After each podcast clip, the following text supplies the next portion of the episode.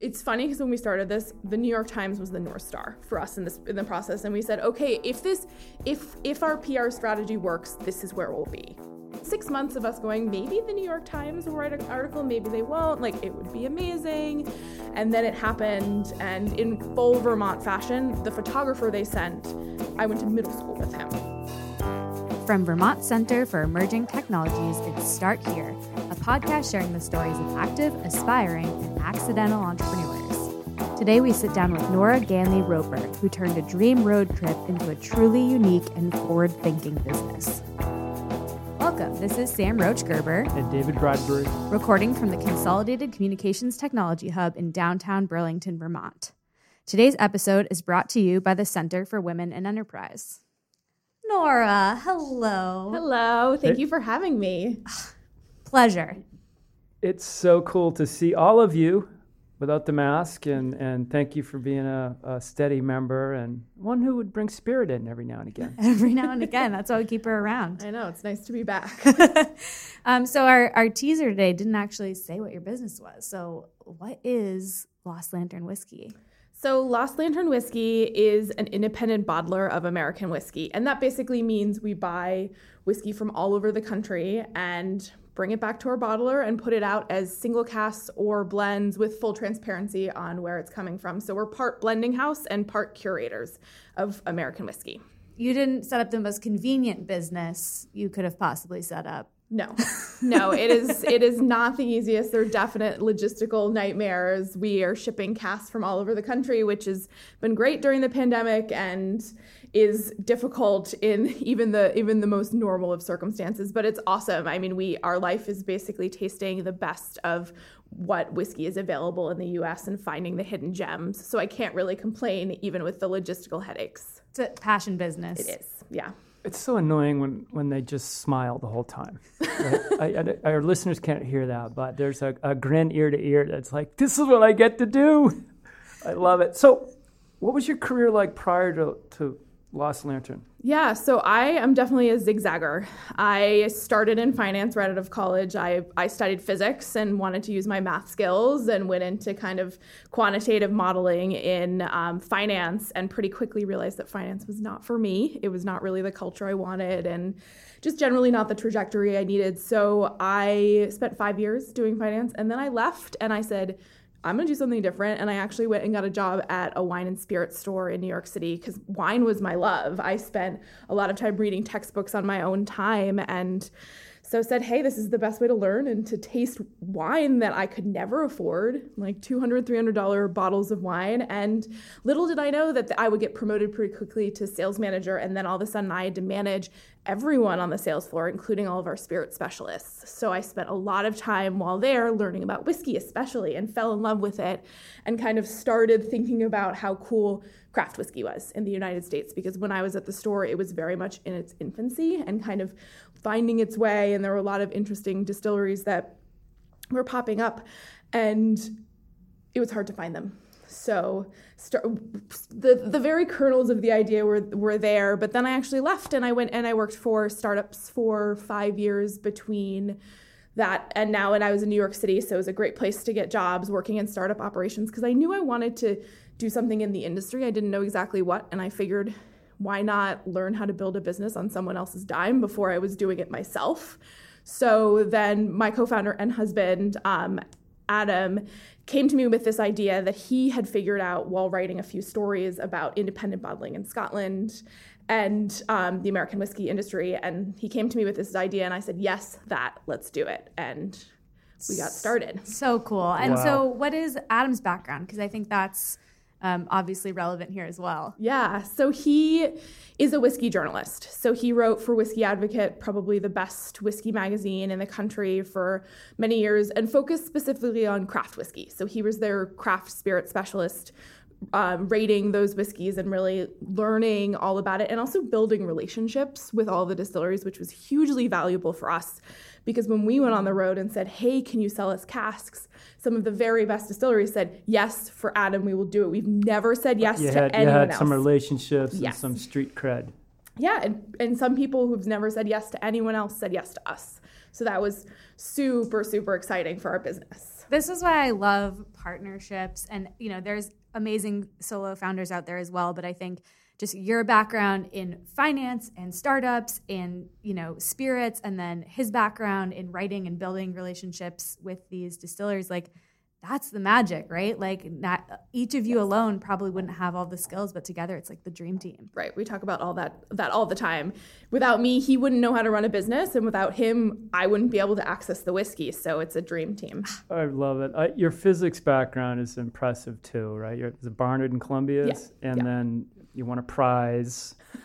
Great physics prodigy. Um, is there any?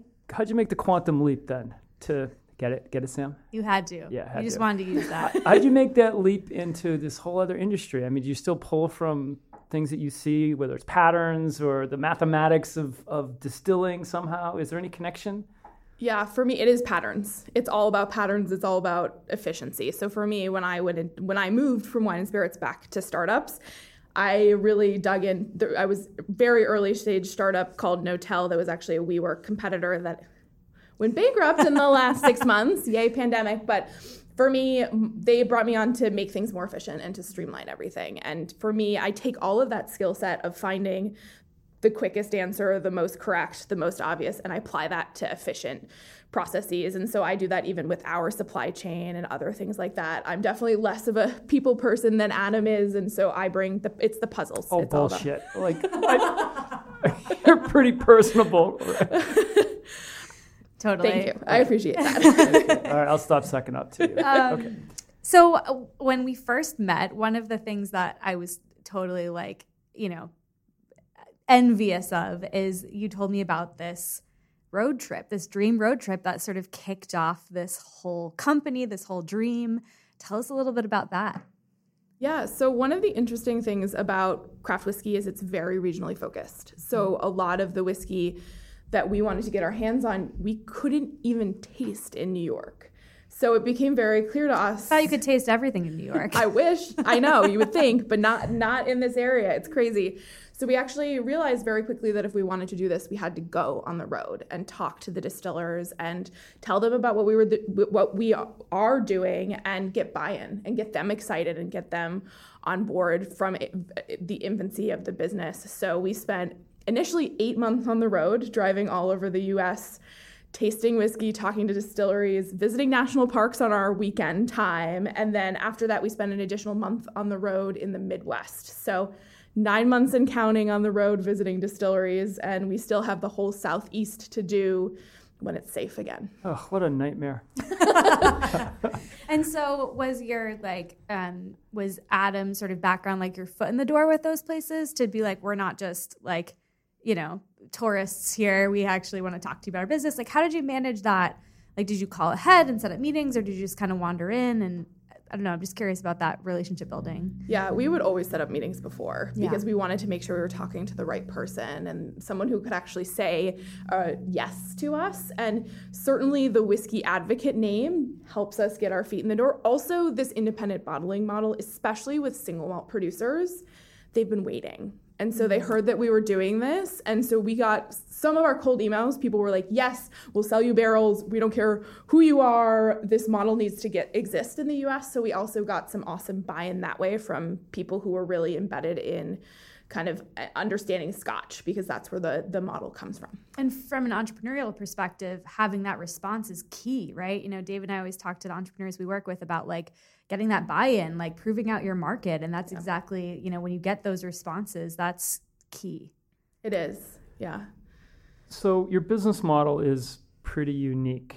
right could you just explain how you're different than say uh, you know a, a, a, distiller that like a Barr Hill distillery right that does it vertically integrated i guess would be um, yeah. and your model yeah love Barr, Barr Hill by the way. I know you had ryan on so this podcast. Oh, um, yeah. great guy but i think the big difference is we are actually buying whiskey from elsewhere. We're not making it. We're never going to distill. We're never going to have a still. We actually currently contract the bottling process with a distillery in southern vermont. We're working on getting our own space but for us it's it's really low overhead. And what we're doing is we're aging things we're curating and that's that's how we add value. We're doing some interesting experiments right now and blending. So it's different. Our costs are different um, and what we're selling to customers and whiskey drinkers is really the fact that we've already sifted through everything that's good. We're not we're not saying hey here we made it. This is you should try this. It's we've tasted thousands of whiskeys if you want to only spend some money on a few whiskeys, we've done all that work. Here are the things to try. So it's it's a totally different conversation, and it's awesome with distillers because they don't feel like we're competition. Mm. We're there telling their story, making them sound amazing, and it's it, it there's space for everyone on the shelf when it comes to our products, which is awesome. I want to make sure I heard this correctly. Did you say sift it through or sipped it through? I said sifted through, but I should have said oh sipped it through. Like it's brilliant. It is, so, yeah. Uh, trademark. That's great. And and this is, I think I remember you telling me that this is a model that you know Scotland's been doing forever, right. and it's just kind of new to the U.S. Is that right? Yeah, because the the whiskey industry was super consolidated in Kentucky, Tennessee, and Indiana before probably 10 years ago. And only now is there enough mature whiskey across the US that this kind of model can even exist. So yeah. there are good things happening in innovation. it, it is, and and you know, I think too that it was just a, a, really great article on sort of liquor laws and habits that really came out of prohibition eras, and like so producers across state lines really had no way to get to New York City, right? Unless they had a big budget and were driving things over at yeah. night undercover darkness. And I, I, love what you're sort of tying it together, right? It's really uh, to your credit. Um, the uh, I have to ask you, please. The New yeah. York Times, yeah. like, wow. Right. Wow, indeed. Wow. How did that come about? That profile and picture. You, you guys looked awesome yeah. on that.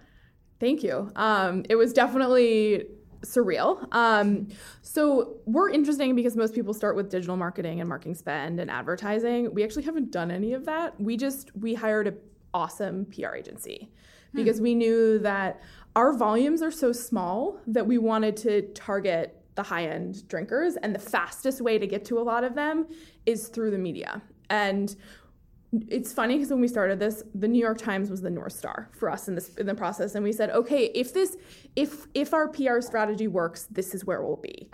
and we never thought it would happen, but it's funny because Clay, who wrote the article, he was our first interview because he's another person that's been waiting for this model, mm. and so it really helps from so many perspectives that whiskey drinkers, media, distilleries are already looking for this, and it helps that we have a really unique founder market fit. There are very few people that come in to the industry brand brand new in quotations with 10 years of industry experience and connections and all of that. So there's also even though we're new, there's a level of credibility and people trust that what we're doing makes sense. And then they taste the whiskey and they love it, and it's it it kind of flows from there. But it was six months of us going, maybe the New York Times will write an article, maybe they won't. Like it would be amazing, and then it happened. And in full Vermont fashion, the photographer they sent. I went to middle school with him. Oh, I love it. I love it. Of so course. it's like only one of those only in Vermont moments. So perfect. I love that. Um, so I want to talk about the business model a little bit because as soon as you say small batch whiskey, if you're talking to a business person, small batch scares the hell out of them because they're hearing the opposite of scalability, right? So, can you talk a little bit about how you all have navigated that and sort of what your growth strategy is? Yeah, it's it's a great question. We're actually doing Launch Vermont right now, um, and this is something that we've worked on a lot. So, initially it's small batches, basically getting people excited, getting a ton of people on the newsletter, getting good write ups, and then we start increasing batch sizes and increasing batch frequency because one of the the hard things and the beauty of buying whiskey from everywhere is we're not going to get consistency.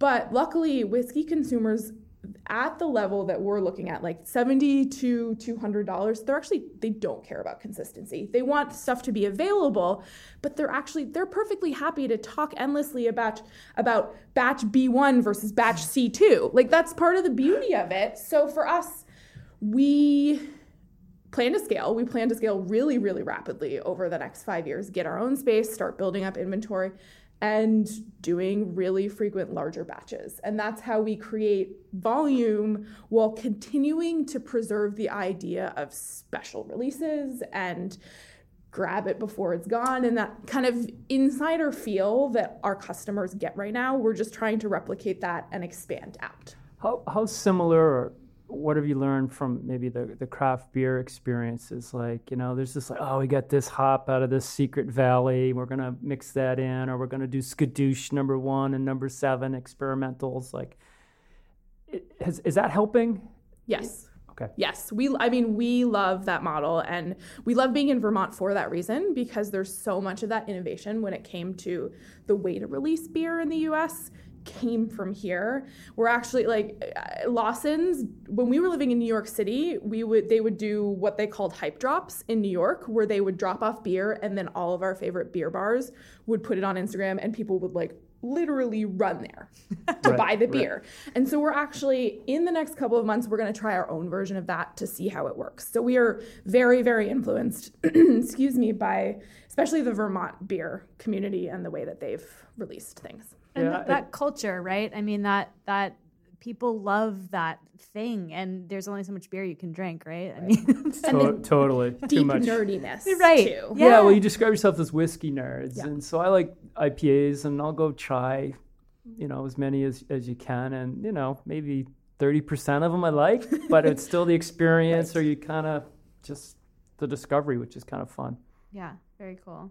Um, so you're still in startup mode here. Yes. Um, let's not forget that. Um, any major hurdles that were sort of unexpected? I know, like you talked a little bit about sourcing and things like that, but anything that's been sort of, oof, we really didn't expect this. Well, they're actually literally happening today. Um, there's a huge glass shortage in the spirits industry. And we knew that our bottles would be a little bit delayed. We ordered them in April, and usually they take two weeks to arrive. And they told us it would take two months until they started being manufactured. And we actually got an email today saying they probably won't be available until the fall. So that slows down production, and we're going into kind of emailing all the people that use similar bottles, seeing if they can sell us a few pallets, going into that kind of like classic startup find every nook and cranny where you might be able to take advantage of relationships. Oh, the, and, oh, the joy of waking up each morning. yes, exactly. And of course, that's timed exactly when all of our we we actually got an article recently in a men's high-end specialty kind of blog website and that pretty much sold us out of all of our single casks so wonder like wonderful but now all of a sudden we're looking at a time where we probably will only have one product which is our larger our first blend that's a larger product, that being available for a while. So it's one of those things where we keep on reminding ourselves this is an amazing problem to have. Now get to it and fix it. Fix right. It. Scrap the scrappiness. Scrappy. Yeah. yeah. What about using those glass bottles that milk comes in? like that would be such a Vermonty thing. Oh, it would. It would. Yeah. We'll I have to stay stay tuned for that. I'm stay excited. Tuned. Yeah, for for sure. Um, all right, I have one other question that's not on the thing. Um, can you just end this like controversy? Because I'm I'm not a whiskey nerd. Yeah. Uh, my ice cube shape. Mm. Do I want the circle or the square? And this is physics coming right at yeah. you. Yeah. As I, as long as it's big, it's good. So it needs to be the the bigger the better because it just uh, melts more slowly. So you get a little bit of that watering down, but you can enjoy your whiskey for way longer without it tasting watered down. So I don't have strong feelings about a big cube or a big circle. Some people do, but as I, I say, as long as it fits in your glass, the bigger the better, because you can you can sip for a long time. Is there a sound difference to me? Like the the square makes a little bit, the cube makes a little bit different sound. Maybe, yeah. Sounds like a personal. It does. All right, sorry to sorry to get off that. I like it though. Okay, well, it's a huge question. I mean, we must have, we must have had 50, 50 emails come in during this taping. Well, now you're gonna get like all the angry responses of people that drink their whiskey neat. Uh, well, like, yeah, and that triangle faction will be after us. Yeah, I get it. That's true. I mean, we don't we do everything cask strength and we drink it neat, but we know that that's not how a lot of people are going to drink it. It's 120 proof and above and we but we do that so that people can add water, they can add ice, they can do a big ice cube, they can do a small ice cube. Basically, we trust that people are buying our whiskey. We'll figure it out and ask questions. Yeah, like I just we get enough problems in the country. I just don't want the ice cube shape to be one of them. Yeah, so, fair. Okay. That's fair. Well, now my question's so boring. Um, That's what makes this show work, Sam. oh God, here I am again. Um, I, if I could only make my voice more monotone. Um, let's talk about financing the company. So, how have you approached that so far, and sort of what's your strategy looking ahead? Yeah. So I was lucky with finance. I saved a bunch of money. I knew that I wanted to be able to do what I wanted to do later, and I was smart in my early 20s. Lucky me. And You don't hear that too often. So I put a a good chunk of money in to begin with and, and financed our road trip and financed, financed the first couple of, of releases that we've done. We also then went and we have a, a term loan and a line of credit, which is huge. That funds a lot of our inventory right now, so we don't have to worry because buying the whiskey is by far our largest expense. It's 75% of the money that we spend on an annual basis goes to whiskey. So having that inventory funding is huge. Um, we're also now starting to look at doing a larger raise, specifically because we think that there's a huge market opportunity because we're first movers. There, we anticipate a lot of whiskey being on the market post pandemic as distilleries try to figure out where they're going. So, some of our best distilleries were already working on locking down longer term um, contracts if we can fund that. That um, and we also think, unfortunately, there are going to be some distilleries that go out of business, and if they have whiskey that we can buy, we want to be able to do that.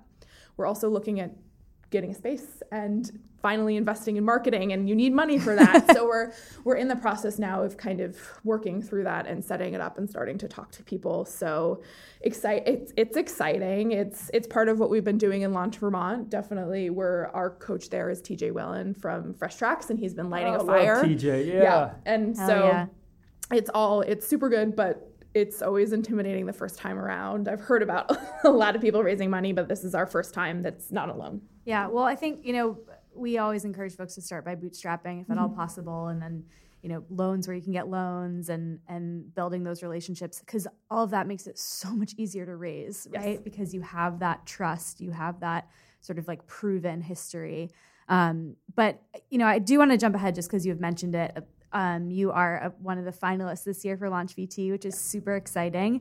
Um, tell us how that's been. I mean, we're we're sort of in the midst of it right now, but I'm just I'd love to hear how that's going. And and you really lucked out with TJ. He's awesome. yeah i mean it's great because in the pandemic and it, it's even always being a startup founder you're so isolated you're in your little bubble you're kind of turning your wheels for better or for worse sometimes it's great because you're doing your thing and there aren't any distractions but sometimes it feels like you're in this crazy space where you don't have anyone to bounce ideas off of and launch vermont has been awesome both to push us to grow faster um, and and, and really really get moving because we were kind of going along nicely doing well building interest but they were like now's the time. So that's been really awesome. And it's so nice to have peers. It's it's Right, it is. having people that are pushing the same style of rock up the same hill at the same point is great because here at VCET there are so many great startup founders. It's felt a little bit like people are ahead of us. There's you have a really great group of people that are probably like three years ahead of us.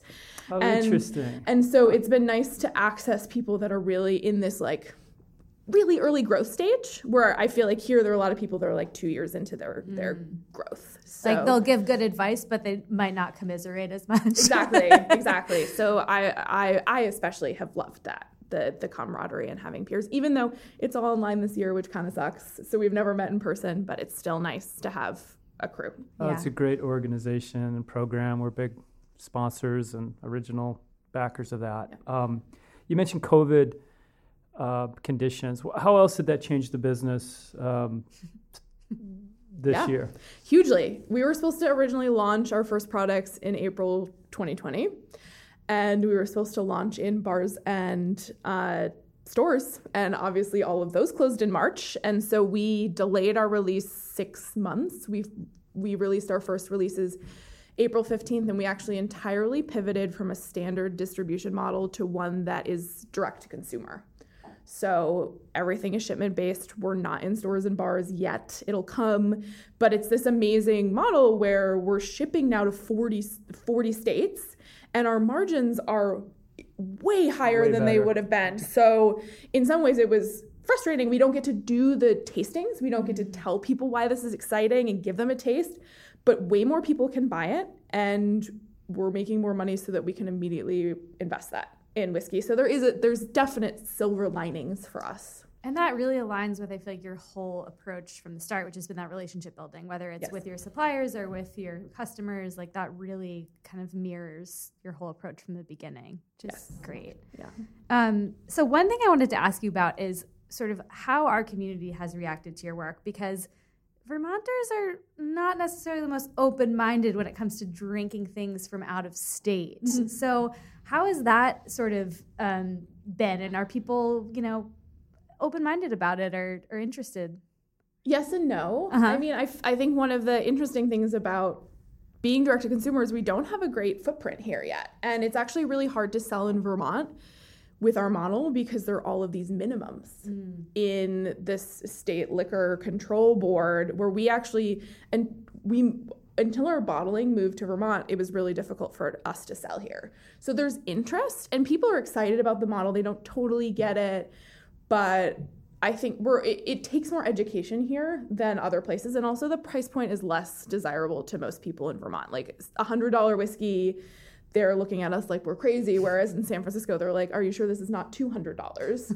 It'll I'll be able to gift this to Right, more right. people if it's two hundred dollars." So it, it's it's a longer education process. I mean, I grew up here. It was super important to us when we um, decided to start this business that we come back here. I want to invest here. I think we'll get a lot more buy in when we have our own physical location because people will then be like, oh, you're supporting the Vermont environment. But generally, I mean, people have been open to it. It's just a slow process. Totally. That I think the education piece you had to explain it to me a few times, right? And I like have a background in the in the liquor industry.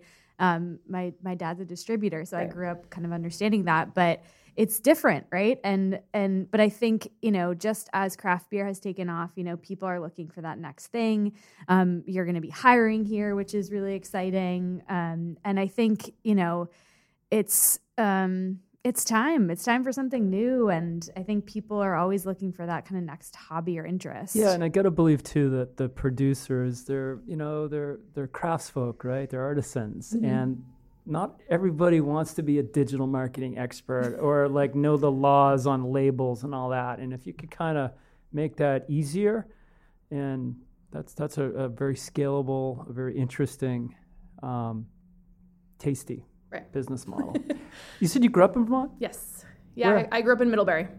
My mom taught at the college. So Oh, cool. Yeah, I left and spent 15 years in New York City, and now I'm back. It's definitely changed. Oh my God, you're like the story, right, Sam? This is like the mythical story. It of totally is. Someone moves away, does something, and comes back with a killer business. brings their network with them. Yeah. Wow. I, I didn't know that. What'd, you, what'd your mom teach? She taught creative writing and Irish lit there. Cool. Yeah. Nice. Different skill set than mine. So you mentioned TJ Whalen. Have there been other mentors that you've uh, found helpful, bo- both here or, or afar? I mean, definitely distillers all over the place because they have been through a lot of the same things that we have, and we've learned so much from them, both what mistakes not to make, how to think about raising money, even mm-hmm. like going for the loan versus tr- starting for equity to begin with, because it's harder the other way around. It takes a lot more time. Generally, we have yeah especially Apple has or Adam has a really good network and we call them weekly there's we have a core set and they happen to also be the people that we're sourcing the most whiskey from um, not those are not necessarily aligned but it's just worked out that way where we have a group where we can ping and say like he's probably emailing them right now about the bottles going where can we get these who who- who has ideas Right, right. Who's a maple syrup manufacturer with a bunch of bottles hanging out, right? exactly so it's been it's been mostly in in the distilling industry i know as we build our business it'll probably be less so but at the beginning it's so industry focused like with especially with the liquor laws how do we deal with this what what should our what about our label is going to get thrown back at us and that we have to change so it's been really important as we set up just the basics that we have that investment and buy-in from the industry Yeah. And you've mentioned a couple of times that, you know, one of the next things ahead is like the marketing push, right? Yes. That um, I'm sure TJ is itching for you to, to jump into knowing his background. Um, what is that going to look like? Do you have any sort of plans in terms of what your strategy will be? Um, well, we know from a tactical perspective, it's not going to be us. It's not our skill set. We'll definitely outsource it. I think it's going to be digital mostly. Mm-hmm. Um, there are two main focuses both education that people can buy alcohol online, because that's such a new thing mm-hmm. that, I mean, with the New York Times article, we got orders, but we also got even more requests from retailers where it was clear that customers no went in and said, Do you have Lost Lantern? Mm-hmm. They didn't even know that they could click on our website and go buy it. So there's a mm. huge amount of education. And, and the nice thing is, other distilleries or, or whiskey producers are also going to be doing that but we that's a huge part. And then generally it's just getting in front of people because we find i mean our conversion rate is insanely high especially once we get them on our newsletter even if they don't buy the first time our conversion is really high. So it's it's less going to be sales sales sales. It's more just going to be like hey this is what we're up to. Check out this cool stuff. Sort of check out this curating story. this community like uh, subscriptions or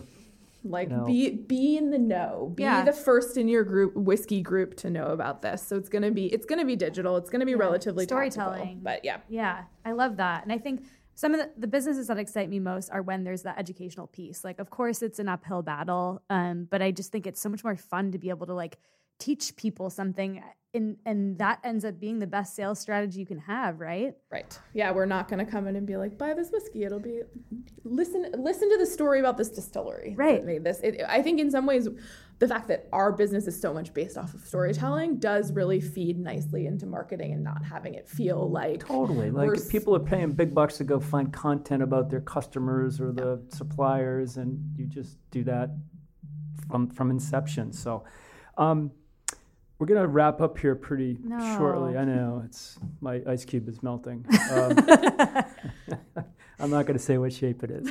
Uh, any other Vermont companies that that you, Adam, admire and sort of say, "Oh my God, they nailed it. We directionally Yes. Yeah. I mean, we love Bee's Wrap, what they've done with their B Corp, and their growth has has felt really good. It felt really good. I mean, they were based in Middlebury, um, so I watched them kind of from nascency, but the way that they scaled up, it didn't. It felt like they did it at least from the outside. While it was crazy, they did it in a good way. Um, also, Barr Hill. I mean, in the spirits industry, like they're amazing inside or outside of Vermont. They're they're really on the cusp of gin and also the way that they talk about it is I was just going to say the the storytelling. I mean, neither Dave or I knew Ryan at all before we had him in for the podcast and we just like we had like the chin resting on hand like tell us a story. Yeah. but it's it's similar. It actually, you know, Lost Lantern reminds me a lot of of um, Barr Hill just in that like passion around this craft and wanting right. to share that with people. Yeah. Yeah, in a, in a different angle based upon you know, either empathy because you worked at a retail uh, shop or had been written about, you, you kind of get it from, from everybody's perspective. And I think those are two great examples. And didn't Bee's Wrap go nuts when, was it a Reddit stream or something? They had some, some viral moment that just yeah.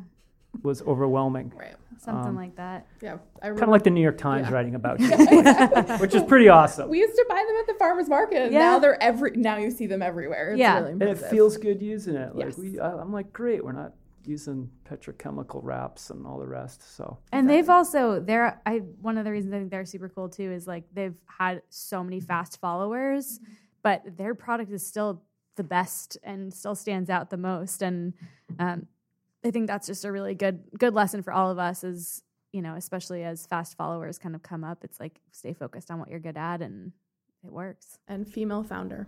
Yeah, Sarah, so, she's great. Yeah. yeah. Sammy, will, will you uh, it's time. challenge? Do the honors. She needs a challenge. This has been way too easy. Totally. so like a little there was no intimidation. No. There was like Nothing. I hide it well. It's too fine. much comfort and smiling the whole time. It's it's infuriating. Yeah.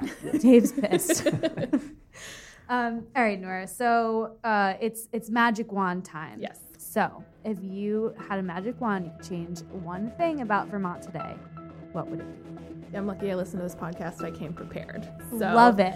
I think for me in general, I think it's infrastructure here in Vermont. The mm-hmm. internet, like for us, we spend so much time talking to people outside of the state, and the number of times our internet crashes or Zoom doesn't work or just general baseline stuff with with the infrastructure. And I know that goes beyond obviously my personal experience, but from an educational perspective and getting people to move to the state, because I think for us when we think about hiring, we're not we are going to try to buy, uh, try to hire as many people from Vermont as possible but there will be times if we need super specialized knowledge we will move them here and to convince them to come here we need to have that infrastructure in place and I would love for that to be a little bit stronger Yeah. in general That's a good one.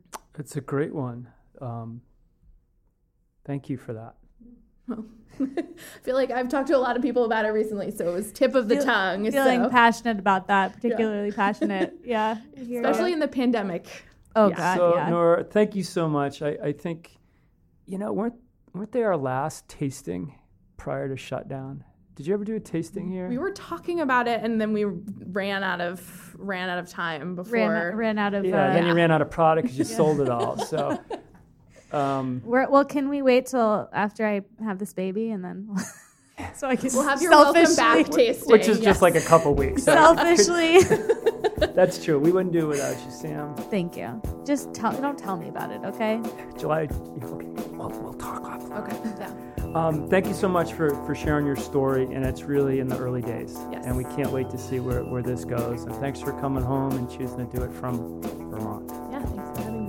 This has been Start Here with Sam and Dave, a podcast sharing the stories of active, aspiring, and accidental entrepreneurs. The series is supported by the Vermont Technology Council and Consolidated Communications. This episode has also been brought to you by the Vermont Center for Women in Enterprise. Check them out at cweonline.org. And let's go home and pick out an ice cube shape.